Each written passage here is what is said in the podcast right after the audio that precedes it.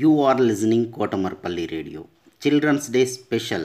Storytelling and poems reciting competition in English, Hindi and Telugu is being organized by National Council for Teacher Scientists, NCTS India, Lokmark Foundation, ELTA Warangal Urban and Kotamarpalli Radio. For students, 3rd class to 10th class, any student in India can participate.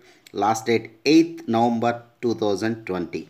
Further information contact Mrs. Umarani through email cdays2020 at gmail.com cdays2020 at gmail.com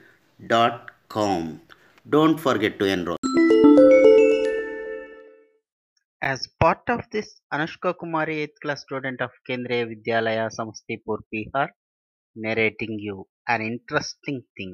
Listen and enjoy The Ant and the Cricket, adapted from Aesop's Fable. A silly young cricket, accustomed to sing through the warm sunny months of gay summer and spring, began to complain when he found that at home his cupboard was empty and winter was come. Not a crumb to be found on a snow covered ground, not a flower could he see, not a leaf on a tree. Oh, what will become, said the cricket, of me? At last, by starvation and famine, made bold, all dripping with wet and troubling with cold. Away he set off to a misery ant, to see if to keep him alive he'd grant him shelter from rain, a mouthful of grain. He wished only to borrow, he did pay it tomorrow. If not, he must die of starvation and sorrow. Said the ant to the cricket, I am your servant and friend. But we ant never borrow, we ant never lent.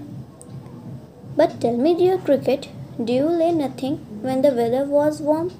Quit the cricket, not I. My heart was so light that I sang day and night. For all nature looked gay. You sang, sir, you say. Go then, say the ant, and dance the winter away. Thus ending, he hastily lifted the wicket, and out the door turned the poor little cricket. Flocks called this is a fable. I warrant it true. Some crickets have four legs and some have two.